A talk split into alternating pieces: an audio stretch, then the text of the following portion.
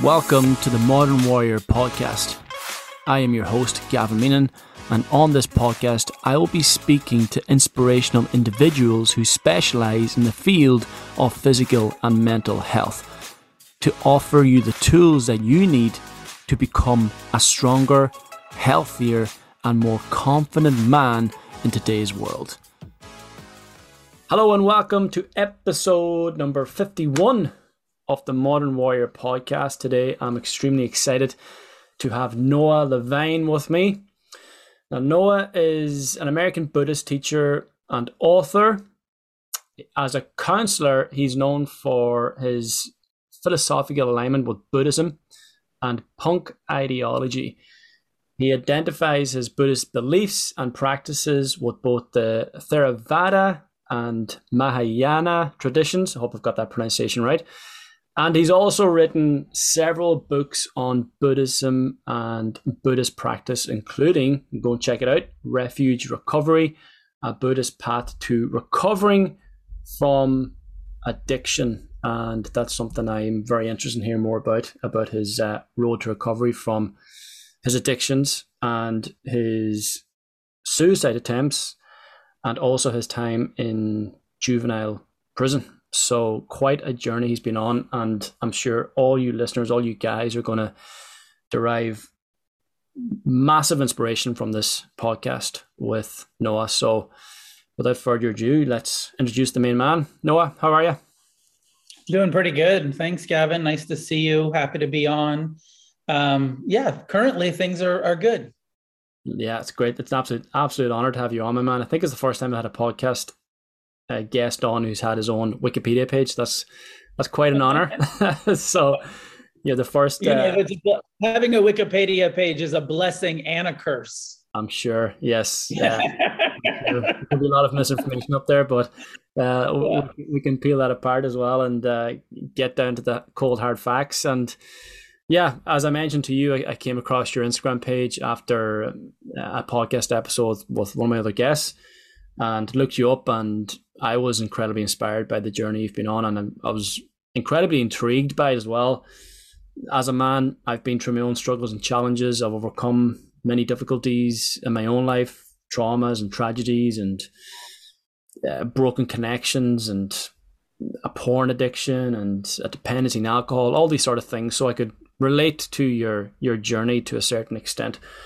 Um, so you certainly struck me as someone who would be of incredible value on this podcast. And just to sort of go back to your own journey, going back to the to the beginning, perhaps, or back to your teenage years, where you were in a very difficult place by the sounds of it. Um, you've come from a background or a childhood where your parents had a history of addiction, so and then went through a divorce, so already quite broken foundations there, perhaps from the past, and that was your that was the beginning of your life and sort of evolved to further chaos from that point. Would you agree?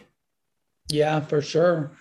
Um, you know, born into a a family, as you said, where there was some addiction, but there was also um, some spirituality. My parents were, you know, American, San Francisco, Haight Ashbury, hippie, meditator. My father was, by the time I was born, was already teaching meditation, had been very serious about his own spiritual practice, and had a history of addiction. And so I was born into this kind of, you know, mixture of the Dharma, right? Spiritual teachings, but also alcoholism and addiction. And you know, by the time I was two, my parents were divorced. I think an uh, interesting part of my backstory is that my father had gotten into doing hospice, working with dying people, terminally ill, and and uh, and had a Buddhist Hindu view on life and death and incarnation, reincarnation, and and this kind of core message that death is normal, it's natural, and it's not the end of us this sort of spiritual, there's an afterlife, there's reincarnation, there's something. And so by the time I was five years old, I thought, okay, like life kind of sucks. I, I, feel, you know, wounded and ignored and abandoned and all of that stuff. and suicide started to become uh, you know, uh, an idea, uh, idealization, you know, a kind of obsession on some level, and kind of like the only control I had was that I can end it. So by the time I'm five, I'm contemplating suicide regularly. And then I started getting high at like seven years old and drinking and using and and you know by the time i'm 10 i'm taking psychedelics and by the time i'm 12 i'm doing cocaine and drinking all of the time. And you know by the time i'm a teenager i'm strung out. I'm shooting heroin i'm smoking crack i'm an alcoholic. Um,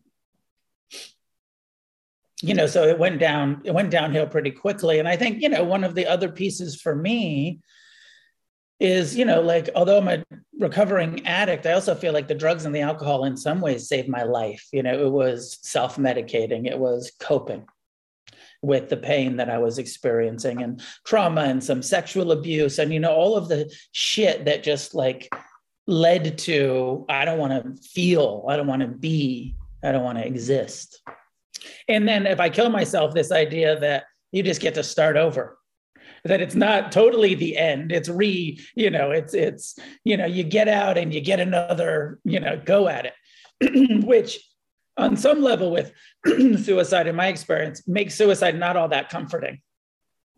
Because if you if you believe that death is the end then you're like cool i'm out. But if you believe oh shit i got to start over hopefully i'll get a better draw next time. Yeah. It's a different relationship to death to suicide um so yeah it was a wild ride. And the other thing that i think is important for me is that i always wanted community. I didn't have it in my family. And you know like i wanted to be accepted by a group a group of guys. I wanted to be um, and i found that when i found punk rock in 1980 and i was you know 9 or 10 years old. And you know the kind of the pistols and the clash and the black flag and all of the kind of you know california and uk punk and um you know the ramones. And i heard the music and i was like okay no shit this is the voice of the angst that i feel. And then found the punks which was you know small counterculture but it was like oh no these are my people that where i'm accepted. And we're all suicidal self-destructive you know it's like we all we we get each other right? We're not trying to fit into the mainstream. We are the outsiders. Mean, that was important, you know, to be accepted by a group. But of course, it's a it was a very self-destructive group that I got involved with, and you know, uh, half of my friends died young you know and uh, or or I, I got a call yesterday from one of my friends from back then that just got out of prison after almost 30 years you know and it's like here i am 30 years later sober meditating having this you know the marriage the children the divorce all of that stuff. And he's been locked up for 30 years for doing the same shit i was doing. And um so, what a wild uh, incarnation it has been for me. I got sober when I was 17. You know, I was locked up and I was strung out and I was suicidal. And, and my dad taught me meditation. And, um, and I started going to 12 step. And uh, the meditation gave me some hope. And the 12 step gave me some community of recovering people, but I didn't like the philosophy. It was a bit too Christian, Judeo Christian. God is going to do it for you, believe in God, which is great. A lot of people, it works for a lot of people. But for me, I was a bit too skeptical, rational, whatever you want to call it, to really um, believe that there was going to be some sort of divine intervention in my life. But meditation gave me a tool to actually train my mind and to start to see that I could ignore my mind and not obey it. Because my mind said, drink, use, steal, fight, fuck, kill, you know, like instinctual drive mind that was ruling my life. But meditation started to change my relationship to it. Um, you know, and that was 30, oh, coming up 34 years ago, 1988 and I've stayed sober since then. I put down the drugs and alcohol and just said that's not uh, you know that that stuff although it gave me some relief in the beginning it caused more and more suffering mm-hmm. and so i established and have maintained abstinence and started a meditation practice that i've maintained um, and you know i mean wherever you want to go from the conversation from there my you know my relationship with my parent you know my father is a, an interesting one where he became my meditation teacher. And uh, you know uh, he wasn't a he wasn't a great dad. He wasn't very present uh, as a father. He was very interested in being a teacher. And he was a great teacher but he wasn't a very present father um, but then when I became his student, we had this sort of like, okay, now now I have something to offer you, and that was good for some time until um, until I developed my own views and opinions, some of which differed from him spiritually. And then that was hard for him to accept that I was rejecting some of his wisdom. Right. My, my father was a very mystical, almost shamanistic, new age uh, gurus and you know kind of some some magic involved in his spirituality. And for whatever reason i landed in a very rational humanist psychology. Um, i don't think that this is magic. I think that this is how our minds work and how we can learn to respond with compassion to our own pain mm-hmm. how we can learn to forgive, and that it's all more, much more of an inside job than any sort of mysticism involved. Um, so we ended up having a bit of a falling out, and it made our relationship quite challenging. I think that my dad was probably more than a little bit narcissistic where you know like a lot of us teachers are where, where as long as like everybody's listening to you and and praising you but as soon as people start disagreeing you're like hey wait fuck you. And so i ended up having that with my father a bit which was painful. Um, he died about um, four years ago now almost five years ago now. So um, and had kind of been grieving the loss of our relationship towards the end of his life anyways anywhere you want to take the conversation um happy to. there, there's there's a lot there for sure to try and unpack and is to yeah to bring some of the more relatable topics to the to the table which um these guys can take value from as i said and there's loads there. As i said a lot of the guys listening to this are going through their own difficulties or perhaps on their own pitfalls.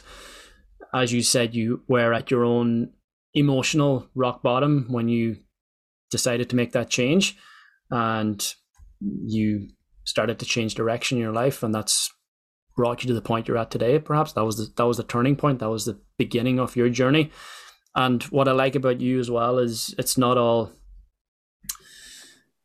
uh, it's not all religion and buddhism and all the sort of heebie-jeebie stuff and you know some of the some of these things that go over people over people's heads um yeah I'm yeah. not trying to I'm not not trying to insult the Buddhist religion or anything. I'm, I'm definitely all for it. But you also bring in you're a you're a you've got a master's degree in counseling psychology. So you also bring in that side of it. And I just like how you integrate both the Buddhism and the psychology aspect with your work. I think that's extremely powerful. And and as you said, you've come up with your own theories and your own ideas when it comes to your practices. And what are those? What what are would you have like three, five pillars that you sort of adhere to in terms of your teachings and ter- in terms of your approach when it comes to unpacking someone's trauma, someone's difficulties, um, trying to help them to move forward in their own lives if they are at their own emotional rock bottom or perhaps somewhere near that or heading towards it? Yeah. I mean, it's hard for me to kind of boil it down into some bullet points. And the you know, the reality is is that my own search and journey, you know, early on, you know, in recovery, they were saying, you know, you have to believe in a higher power that will restore you to sanity. And didn't quite make sense to me. But then I also heard them saying, you know, like study different spiritual, you know, methods and and and so you know i looked into hinduism and i looked into buddhism and i looked into christianity and islam and sufism and um, and kind of like try to see like where's the wisdom here what what's the uh, universal truth um, about awakening and healing and um, and of course it's compassion you know like compassion but compassion is like well how do i do that and I feel like a lot of traditions just say, like, well, be compassionate. And I'm like, okay, but I don't know how to be compassionate. I hate pain and I don't feel very empathetic towards other people's pain.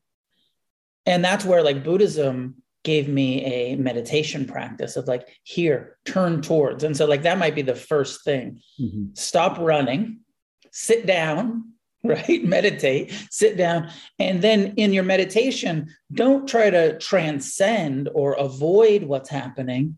Turn towards it with a kindness, a willingness to be tolerant of your own pain because we start with aversion right? Like nobody likes to be in pain. We all hate it.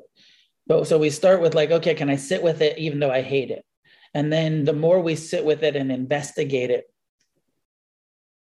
eventually it comes to a place of having some tolerance and some mercy and some compassion and forgiveness over the but the first thing is turn towards it and be with your pain and this is why you know my whole thing is called against the stream. I should have changed my name on the screen here to, to my name but um but against the stream because it's the stream to run from our pain to medicate it, to avoid it, to turn on the porn, to take the drink, to, you know, scroll on social media, however we're avoiding and seeking, you know, the pleasure, the dopamine, the whatever it is.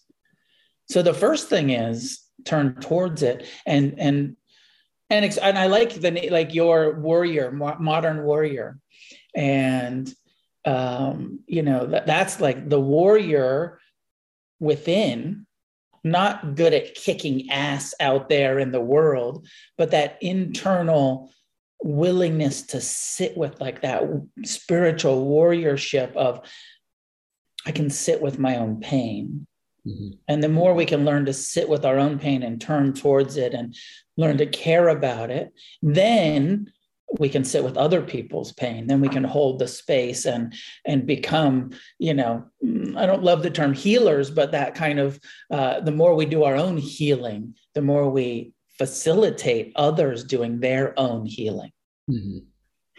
um, so compassion you know kind of number one compassion forgiveness um, the, the the warrior attitude of um, going towards running away going towards and also of like generosity and friendliness. And it's so easy to be unkind and tough and you know that's easy that's normal.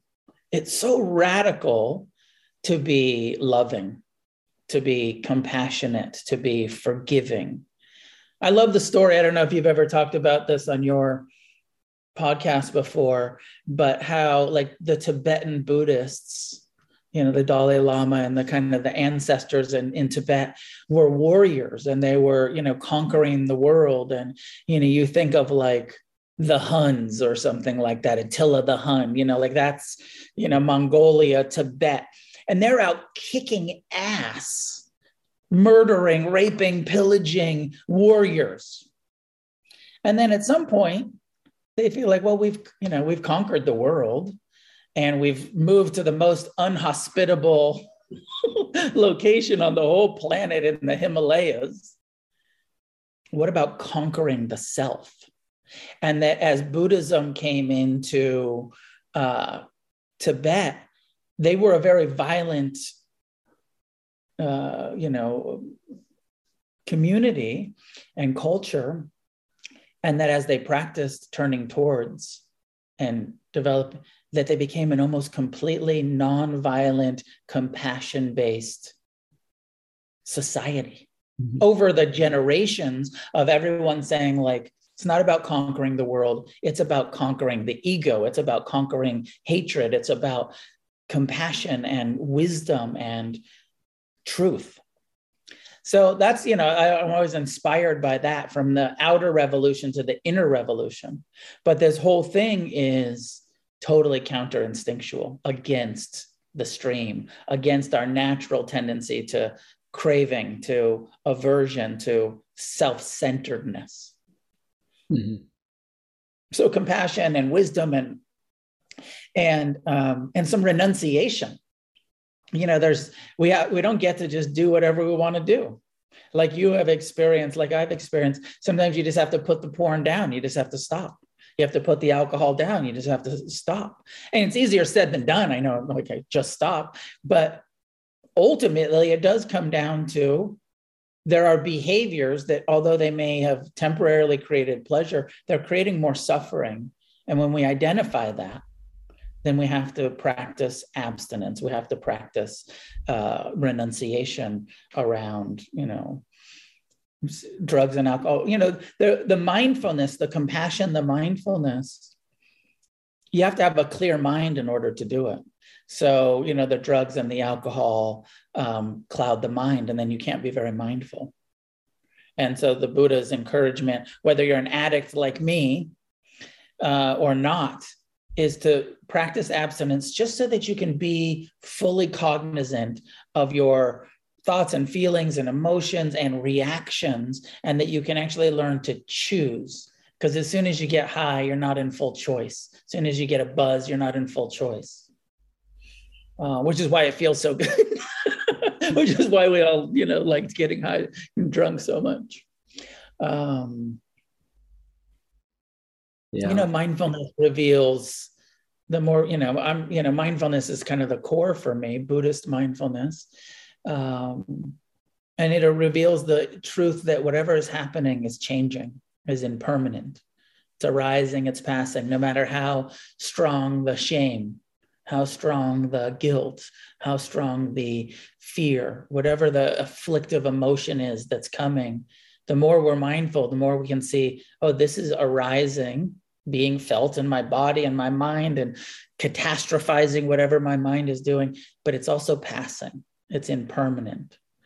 And that is so, there's so much liberation, so much freedom in knowing that whatever is happening is temporary and I can sit with it. I can have that warrior taking my seat, taking my, uh, and let it arise and pass and be willing to feel it all without you know obeying the mind that says you can't handle this you should kill yourself or you can't handle this you should drink or you should go jack off for the seventh time or whatever the mind is telling you and just being like no that's bad advice because mindfulness changes our relationship. Before I started meditating when I was a kid, I just did whatever my mind told me to do. Mm-hmm. That's why I got locked up over and over and strung out. And then when I started meditating, I, I woke up to, oh, I not only is my mind untrustworthy, there's the ability to disobey, to disengage, to rebel against that. And then the long term outcome of meditation is that the mind becomes more trustworthy and our relationship uh, there's a discernment that gets developed of like oh that's a you know when the mind is suggesting kindness and compassion and eventually it starts to do that we're like oh that's a trustworthy thought but when it's giving self-centered craving based advice renunciation mm-hmm. So, you know, it also really depends on, you know, with your list people tuning into this, you know, what what is the manifestation of suffering? You know, if it's addiction, then certainly abstinence is the beginning um, if it's shame if it's you know big resentments then maybe we're going more towards forgiveness and compassion um, I, am you know i'm a big fan of of sobriety but for you know i'm not i'm not i mean i certainly don't believe in any kind of like prohibition you know like if people want to use they should you know have the freedom to do that. Every, as far as i'm concerned legalize all of it stop you know. But uh but if you're serious about healing and awakening abstinence is going to probably be you know a part of that process for you in order to get to that healing to that awakening to that you know uh, conquering of this ego mind that gives us such bad advice so often. Mm-hmm. Yeah, it's a great analogy as well, where you you use the story of the of the monks and their and their conquering of the world and all of this that they're seeking in the external, you know, conquering the world, achieving this success here, and you you gain all that. And again, this is an analogy of life today, where society's programming us that oh, in order to be happy, you need to have X amount of money in your bank account. You need to have the wife. You need to have the the fancy car, the big house, and it's somewhat quite similar to the to the monk's journey in terms of conquering outside of themselves to succeed in their lives, yeah. and at the end of the day, still coming up and feeling quite empty because it's all been outside of themselves. And I think that's yeah, as as much as as what you say is so true and and I've been through that process myself in, in terms of stop, just stop for a moment, cultivate some peace and silence in your life, and start to listen to your thoughts and feel your emotions, feel the pain, ask questions about it. For me, I, I've, I've dipped in and out of meditation. I know there's many different forms of meditation. Maybe this is one other form of it. And I'm not too sure if it falls under the same umbrella, but for me, I started to journal first thing in the morning, go somewhere peace and quiet where it was just me, usually in nature, and whatever I was thinking, just started writing it down, and that was my journey of beginning to process my my feelings and emotions and and to let go of the pain that was associated with them. So, however, as I said, society makes it very difficult for us. Society has created so many barriers to to that progress, so many barriers to to find that peace within because as I said, you're conditioned to get your nine to five job, to earn your money, to have the wife, have the kids, have the fancy life, but ultimately tread that whole process. And what I'm finding in my own work with my what the guys I work with is yes, they have all this great stuff in their life and the external, but internally they still feel broken or empty or shamed and they're dipping in and out of porn on a regular basis. They have their indulgences there, maybe drinking a bit more than they would like to. So, and these are all for me, these are signs that, okay, you need to start paying attention to this because this is a message that there's something within that you're not dealing with. There's something, there's a pain within that you're not addressing. So, but it requires you to stop. It requires you to cultivate some space and time in your life to actually be on your own and begin to pay attention to you instead of pushing forward and earning the next paycheck or keeping up appearances for the sake of society. 100% and just waking up to um, it doesn't work nothing outside of ourselves is going to provide you know it's we've all been sold this bill of goods this lie this this fallacy that just as you're saying if you get enough you'll be happy. But it doesn't work because craving is repetitive. This is the buddha's second noble truth. The cause of all of our suffering is this level of dissatisfaction that we all experience because no matter what you get it's not going to work. It's not it's impermanent. It's not going to last and so then we when we wake up to that and say, oh no, this is an inside. This is in me. I can't buy, succeed, you know, my way to happiness. It's in my own heart, it's in my own mind, it's an internal transformation that can go along with the family and the career. And, you know, it's not saying like you have to leave all that behind. Mm-hmm. You can, you know, but just stop thinking that it's the solution you know you still can have ambition and career and you know all of that stuff like uh, spiritual practice, awakening, journaling, all of that, which helps us get to the roots of our what's causing our dissatisfaction, doesn't mean you have to stop you know uh, when i you know engaging in the world like actually using your relationship as an opportunity for healing rather than thinking it's going to be the source of your happiness. Like relationships are hard and and they're an, an, opportunity for humility and compassion and forgiveness and you know not getting our way all of the time and you know navigating that relational space. Huge opportunity if we take it as that. But so disappointing when we wake up to like oh no i thought this was just supposed to be easy and fun. Like no, no that's not that's not ever how it is for anybody. Yeah that's not a it's not a movie not. Unfortunately, not. Yeah, and at at the moment, meditation's a, a big part of your practice, big part of your work, and I know you work with um, with juvenile and adult prison inmates. So somewhere you've been? I don't, I don't as much anymore for many years because I started meditating when I was locked up. So then I went back into the juvenile hall and I did my grad school internship at San Quentin prison and was I was really doing the prison work for a long time. But then at some point with the books and my travel and teaching retreats and I was gone too much to be accountable enough for the inmates. Mm. And I didn't want to be another one of those people that was abandoning them by you know sometimes being there sometimes not. So i turned it over you know i created a nonprofit i turned it over to other people to do that work. And i sometimes i miss it actually. I haven't been doing the prison work for the last few years. My buddy who just got out um, and i talked to him briefly yesterday he said uh, he said you know i was in the prison you were supposed to come to last year um, and you know the uh, but then I got shut down for COVID. So occasionally I get a invitation to go um, speak in a prison, and I'll always go, you know, if I can. Um, and it was just so wild that like I would have walked into this prison and would have seen one of my old really good friends that's like literally I think it's 27 or 28 years he's been locked up. And I would have walked in and he would have been there. And this happened to me when I was in the prison. I'd see the guys that I used to hang with still locked up.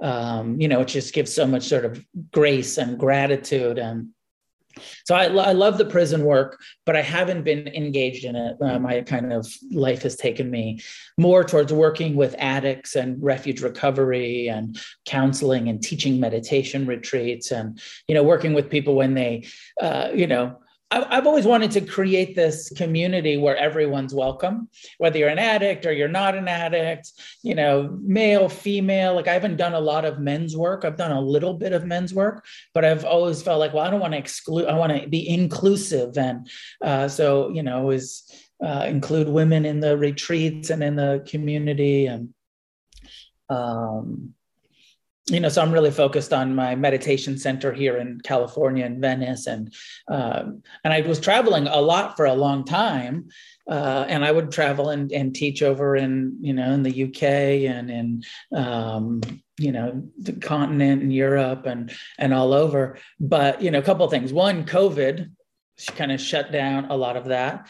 And then uh, and i know you wanted to maybe talk about this a little bit you know three about three years ago at the sort of you know height of everything i had five meditation centers um, and um, i had an addiction treatment center and i had just been divorced. I was married for nine years and and i started dating and you know got back into the world and also you know i was successful and a little bit famous and making good money and all of that. And you know one of the things about being a teacher is you know there's a, a, strong prohibition about dating students. You know you can't you, you don't want to be one of those guys one of those gurus that's fucking all of their students.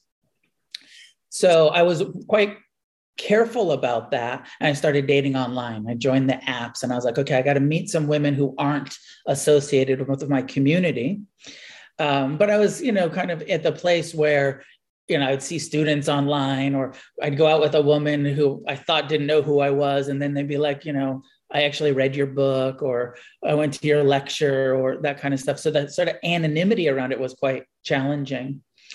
Um, and yeah, after I'd been single for a couple years, I was dating a couple. I was sort of, you know, looking for a relationship, and I was dating a couple different people. And one of the women that I was dating, after we'd been dating for about three months, uh, and it wasn't monogamous. We hadn't kind of gotten there yet um, she like after you know we'd been sexual a bunch of times and had good i thought good communication about boundaries and thought we had good communication and after the last time we slept together a day later or two days later she said you know something that happened between us the other night wasn't consensual and i was like what do you you know what what what, what was it and then she just kind of like disappeared and wouldn't talk to me anymore.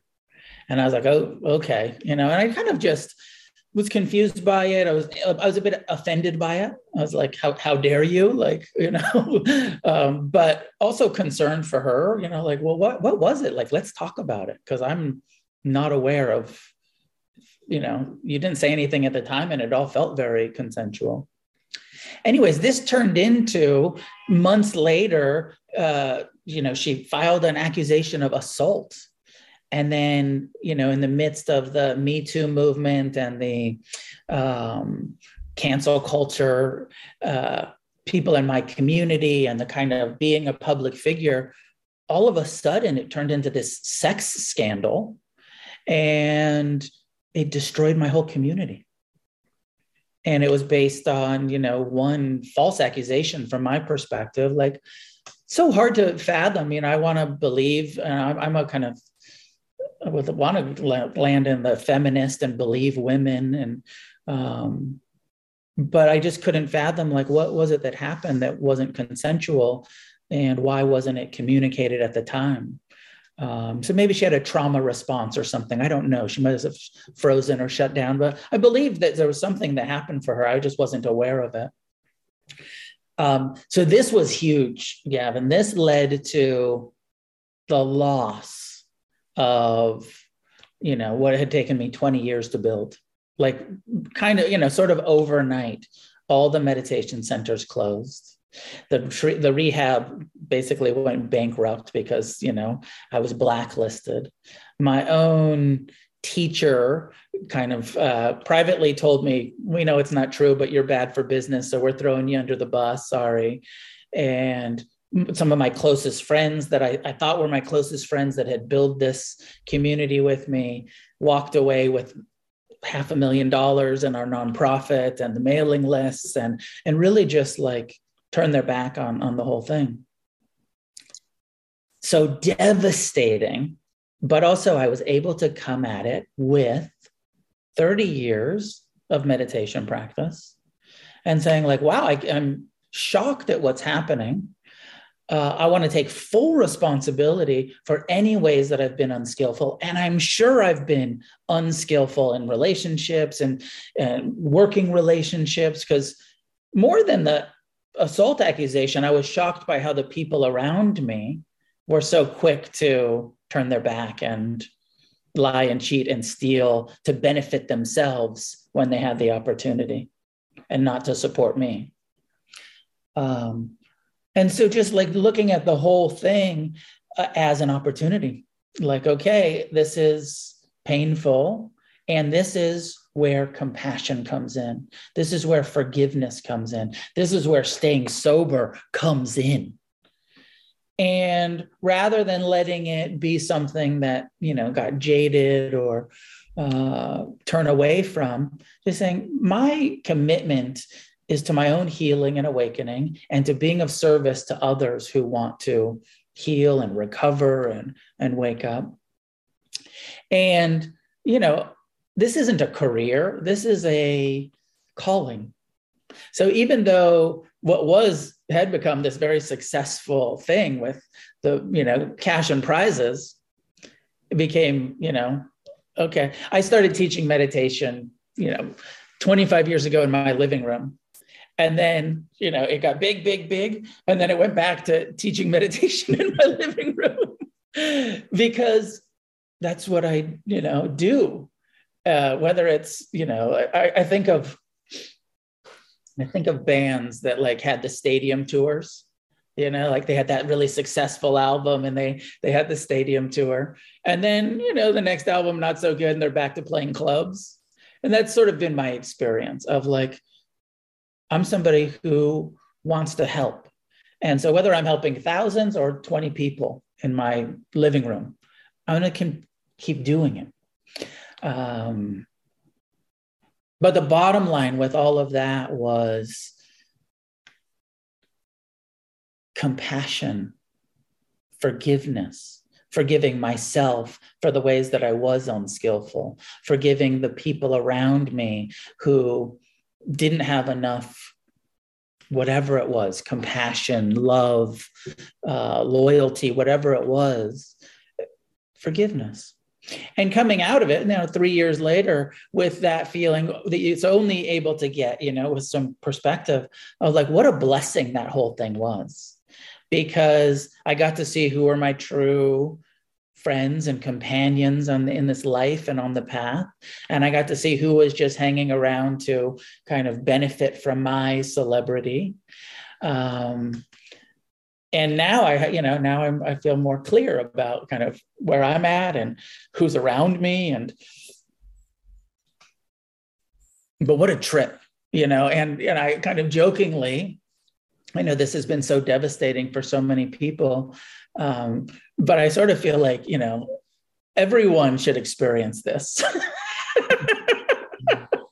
you know, like, uh, especially like spiritual teachers, you know, who kind of start to I, am sure I was guilty of this sort of being a little bit inflated by my own, you know, uh, success and celebrity, and just like what a great thing to just have the ego destroyed, mm-hmm. and the reputation and the Wikipedia page, you know, scarred with these, you know, he's been accused of sexual misconduct, and and um, and just be like, okay, it's not true. I know it's not true, but everybody else doesn't what how, what a great thing for my own ego to be deflated in that way mm-hmm. for someone like me who more than as we were talking about before more than external success i'm interested in freedom i want to be as free as fucking possible. And you know maybe it's harder to be free when you are getting uh, all of the uh, praise. And uh, maybe a little bit better to you know have a bit more of this you know criticism and and to really get free. Mm-hmm. so that's been my experience you know with all of it so far. And we'll see how it and you know and everything's rebuilding you know and refuge recovery is rebuilding and against the stream is rebuilding. And you know i'm staying the course with my life's calling which is to help. How can i help? Incredible. Yeah. I uh, I get it. I, I've been there myself to a certain extent where I was mm, perhaps publicly humiliated. Now it was on my own by my own actions, but as I mentioned to you, I uh, I did have an addiction to porn, which brought me as far as webcam chat rooms and all the rest. I was I was pretty deep in it, and unfortunately, some of the footage that was on these webcam chat rooms was posted on a, on a porn site a couple of years later, which a lot of people seen, and this certainly tarnished my reputation at the time. I'd built quite a successful personal training business. I was had a pretty good reputation at the time as being a, a great coach and a go-to guy in the community for anyone who was struggling to to uh, to get into shape or wanted to improve their lives. So, and yeah, at the time, I uh, I was completely floored. Thought I was going to lose everything, and uh, as as you mentioned, you look back at this and you thank it for happening. And I remember my mentor at the time saying those exact same words whilst I was in the middle of that storm. Say, you know what, man, someday you're gonna look you're gonna look back at this and you're gonna thank this experience for happening. And I'm going, what the fuck are you talking about? This is, this is the worst thing ever. I've been too soon, too soon, yeah, too soon, yeah. But uh, that was that was a turning point for me though as well. That that changed my direction in the work I did. As I said, at that point, I was I was going through my own healing, of course, and processing a lot of the pain, which ultimately brought me to the porn and and created that addiction. And I was sort of working through that process when this came up. But after I think six months after that happened, I had written my first ever book um, based on that experience to help other guys with their struggles, be it with any sort of addiction or any sort of past trauma or pain that they were dealing with. So that changed my direction of the work that I'm that, that I was doing and, and I'm I'm doing today. I'm, I I do mentor a lot of men at the moment.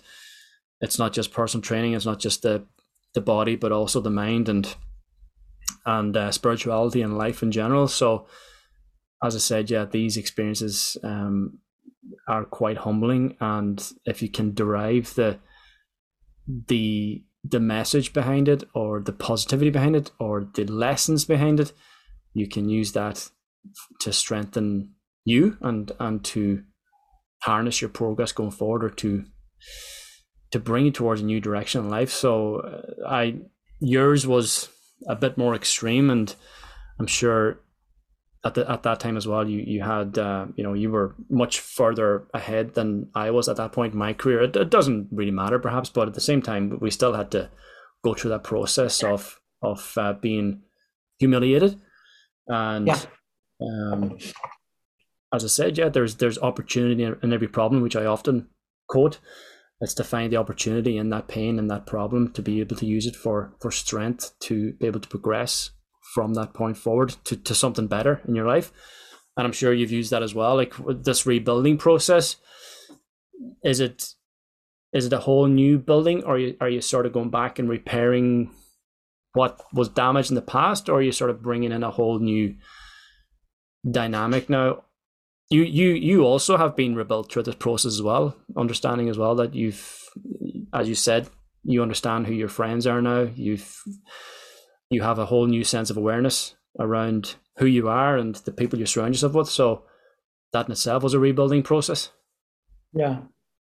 Yeah, it's mostly it's mostly new. Um I haven't you know, I'm mostly just carrying on with with what I'm doing, which is, you know, I have my meditation classes and I refuge recovery is, you know, I have these two nonprofits that I, you know, facilitate and um, I'm just you know I, I haven't gone back. I'm not trying to get back in good i'm, I'm sort of like blacklisted from you know buddhism in the west.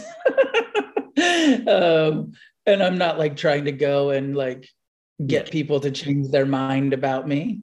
Um, i'm just going to carry on with my work and you know not i'm not i'm not begging you know for you know it's such a tricky thing because they I, there was a path you know supposedly for me to like my my teacher said like hey if you'll just stop teaching for you know 3 years or something and and sort of like tell everybody you're a sex addict and beg forgiveness. And I said you know I I would if if I if that were true for me I would do it.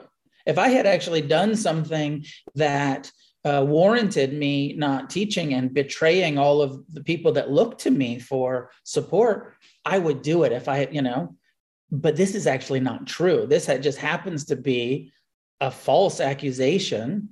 And so I'm not going to lie. Like I'm committed to honesty. I'm not going to lie to people and say I did something that I didn't do or that I'm addicted to sex and that that's why this woman said I assaulted her you know like if it's true it's true and i would admit it but it just isn't in in my experience. So uh you know there's not really a bridge back to that you know they're like well you didn't do what we asked you to do and i was like yeah go fuck yourself you know like i'm not playing the political you know game of you know and this is sort of like sex scandal 101 in the states you know go to rehabs you know like and I don't want to dismiss it when it's true, like your experience, you know, Gavin, like you had an experience where it was like you saw some truth in there. There was some addictive behaviors. And then you addressed them. For me, you know, like I have addictive behaviors, but they're not around sex. you know, like it, it's about substances, and I have to be very careful and and you know abstinent around uh, substances. Um, So I'm just rebuilding, you know, what I had already kind of started, and it's a much smaller scale. There's also something beautiful about, like, I'm teaching retreats again, and now I get like 30 people or you know 40 people at a retreat, which is still fucking great but it used to be 150 people. So to get 30 people, I can actually connect with everyone in the room on some level. When there's 150 people in the room, it's just a lecture, it's an auditorium, you know? So uh, I quite like that. And my students really like it. Some of the ones that stuck with me, they're like, this is amazing because we didn't used to get to talk to you. You weren't accessible. Now you're right there with us and you're accessible. We love it. we're glad everything got fucked up. yeah, that's it, man. A blessing in disguise, yeah, for for many people, and uh, yeah, a lot more of an intimate uh, scenario or intimate environment now, which is, uh, I think, very important in that meditating, meditative um, surround. Very, very, yeah.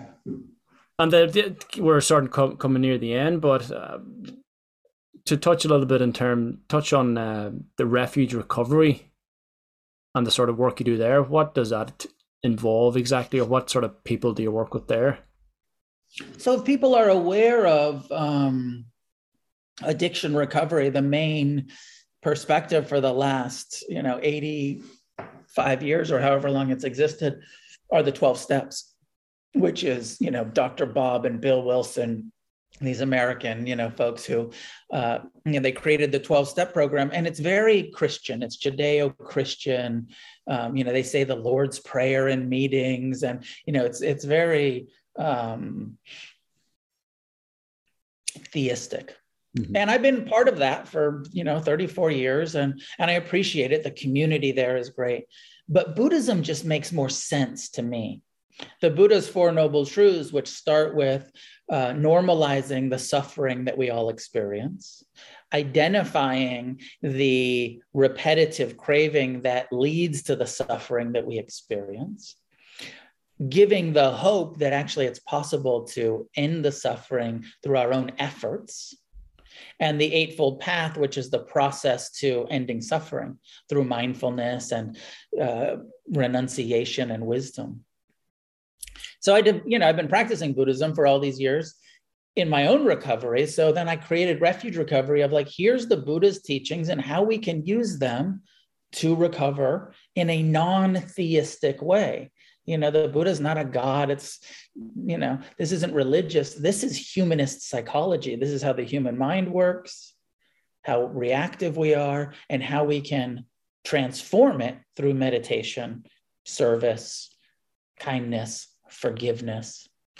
Um, so refuge recovery works on at, on kind of three levels. One is the first and the most the biggest piece of it is that it's meetings, just like recovery meetings, peer led, meditation based recovery meetings.